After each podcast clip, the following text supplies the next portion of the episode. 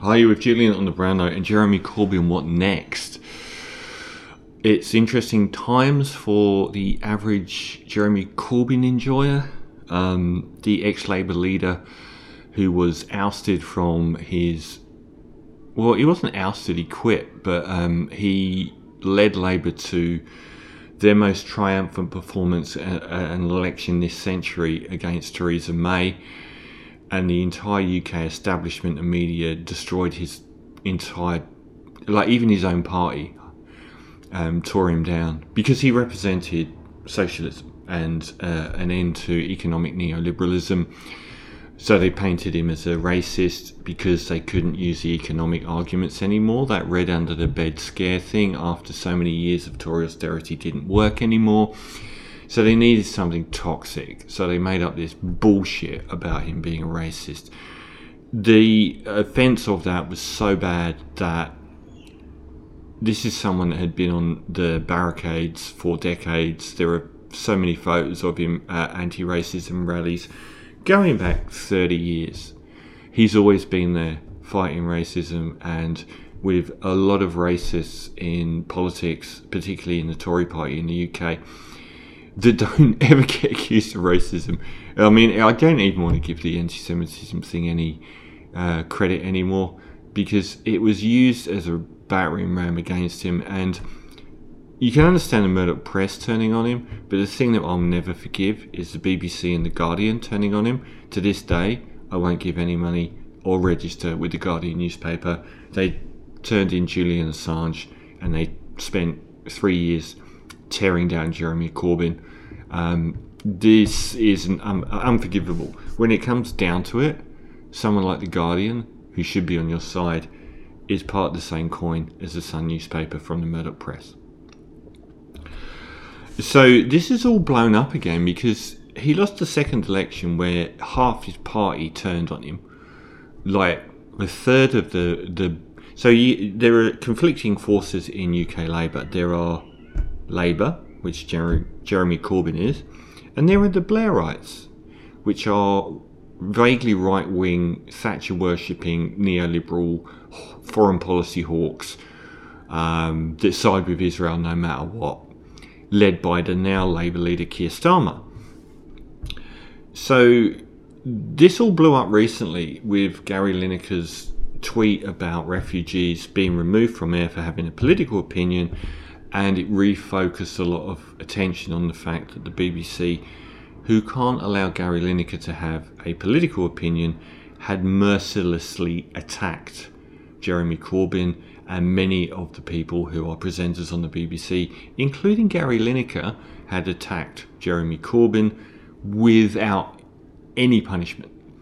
And everyone said, that's a bit hypocritical, but it also reflected back the light that he is, the good man that he is. No one's going to say Keir Starmer's a good man. No one's going to say Tony Blair's a good man. They're going to say they get elected. That's it. I'd rather he was a good man. Thank you. So this all blew up, and it was amazing. As someone that has been posting in defence of Jeremy Corbyn for a few years, it was so empowering to see how many people had just blown off all of this relentless media criticism of him from the establishment. If you ever want to know how establishment dominated the UK's media is, you only have to look at the entirety of the way that Jeremy Corbyn was treated. So he resigned anyway, and Keir Starmer came in. No one in the position of leader of the Labour Party should ever be a knight of the realm. Not at that age. I mean, how establishment entwined are you that you're called Sir Keith? We can't even have somebody that isn't a peer leading Labour. Are you kidding me? So very quickly after the Lineker episode and this upswell of support for Jeremy Corbyn, Keir Starmer, the leader of Labour, excommunicated Jeremy Corbyn from standing as a Labour MP at the next election. And that has opened a very big can of worms. He has dropped the anti-Semitism charge because it was bullshit. and instead said that he's Jeremy Corbyn's electoral baggage. I saw some statistic that he had, Jeremy Corbyn had the highest proportion of the UK vote, of the English vote for Labour, going back to several decades. And his performance against Theresa May was absolutely superb, whereas Blairites have done terribly since Tony Blair's third election. So the notion that he is electoral baggage is disingenuous, but actually a lie. It's to get him out. It's to get this thing under Keir Starmer's skin out. So what's going to happen next? Well, all of the focus is on whether Jeremy Corbyn will stand as an independent, and it's being made out. They're doorstepping this guy like crazy. They're hanging around his house. They're following down the street, trying to get gotcha moments on him, like I've never seen a politician in the UK treated like Jeremy Corbyn. And now they're following him about. He's done nothing. He left his job as Labour leader and just retreated into being a Labour MP. He's done nothing. He has not gone after Keir Starmer. He has not spent every day in the press haranguing Keir Starmer. They've come after him. I mean, if you want this messianic complex thing that outsiders accuse us of when it comes to Jeremy Corbyn, it's being played up by the outsiders, that he is so important still that you need to go to these lengths to take him down, that you're following him in the street years after he actually quit as leader. So the first thing that's going to happen is this. A lot of people in the press and the establishment, particularly in places like The Guardian, are gonna... I posted a piece saying, I think that for the first time in my life, I want Labour to lose the next election. I have been taken for granted my whole life as a Labour voter, because the Tories are so evil that, and in Australia as well, the Liberal Party is so evil that I'll always vote Labour. But I'm not voting for the word Labour. I'm voting for the policies of Labour, and the current Labour Party doesn't have any. And I said, I want them to lose because I think that it's better for the UK and the Labour Party in the long run to expunge this Blairism, this right-wing neoliberal Thatcher-quoting version of Labour that is, I vote for policies, I don't vote for the word Labour. The UK Labour Party doesn't represent Labour policies. You can't take your vote for granted this badly. It seems that the worse the Tories get, UK Labour uses that as an excuse to become even worse as well, because they can get away with it. But I think that it will be so damaging if Keir Starmer won an election, because for the next 20 years they'll tell us that only Blairites, only these right-wing neoliberal Labour governments can ever get elected. Not true at all, because Tony Blair won elections that Jeremy Corbyn would have won in a landslide. And then he lost 60 to 70 seats and millions of votes. And for 20 years, these Tony Blair worshipping neoliberal Thatcher worshippers have gone backwards in the polls. They've never won an election. And Keir Starmer's rating now is dismal. But if he won the next election, all these journalists in places like The Guardian will tell you that it was because he was this centrist, and the lefties can't win. And that's a lie. It's because the Tories are so crap, the public hate them. Same thing happened in Australia with Anthony Albanese. He tried playing this small target, stand as close to the Tories, the Australian Tories, as possible, and he was backwards in the polls. He was over a cliff. No one was going to vote for him until the Liberal Party, who are the Australian version of the Tories, behaved so badly for 18 months that the public hated their guts. We had this Boris Johnson idiot in charge in Scott Morrison, and the public hated them so much you could have been Trotsky and gotten over the line. Just like Tony Blair could have been Trotsky and gotten over the line back in 1997. They will tell you that it's because they were centrist and pro-business and all of this crap. None of that's true. That's why I want Keir Starmer to lose the next election. That's why I don't want him usurped. I want him specifically to lose. The first thing that's going to happen is that these people in the press, particularly at places like The Guardian and in the establishment, retired politicians, are all going to start saying that you, the Labour voter, that is abandoning the Labour Party and supporting Jeremy Corbyn is a traitor. That you should be supporting Labour no matter what. That they'll always be better than the Tories. Of course they will. That's not the point. The point is not giving us this right-wing Labour government and celebrating it as Labour when we want a real Labour government and when it's better that they lose. But if you've got all these people telling you that you need to support Labour no matter what, I don't swear on this channel very often, but to those people in The Guardian that are going to come forward and say you shouldn't be taking down Labour because it's going to give us a Tory government, and those ex-politicians that are going to come out and say you need to support Labour otherwise you're going to get this Tory government, I would say this: go fuck yourselves. You did that 3 years ago to Jeremy Corbyn.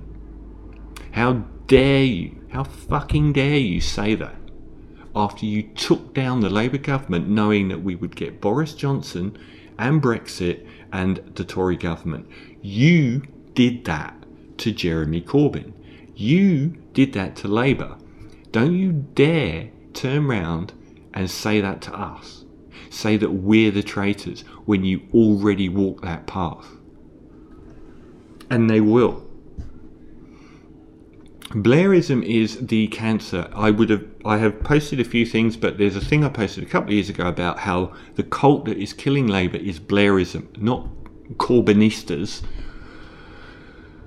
The Blairites have, since Tony Blair's third election where he went backwards 60 plus seats and lost millions of votes, they've never gone forward in an election.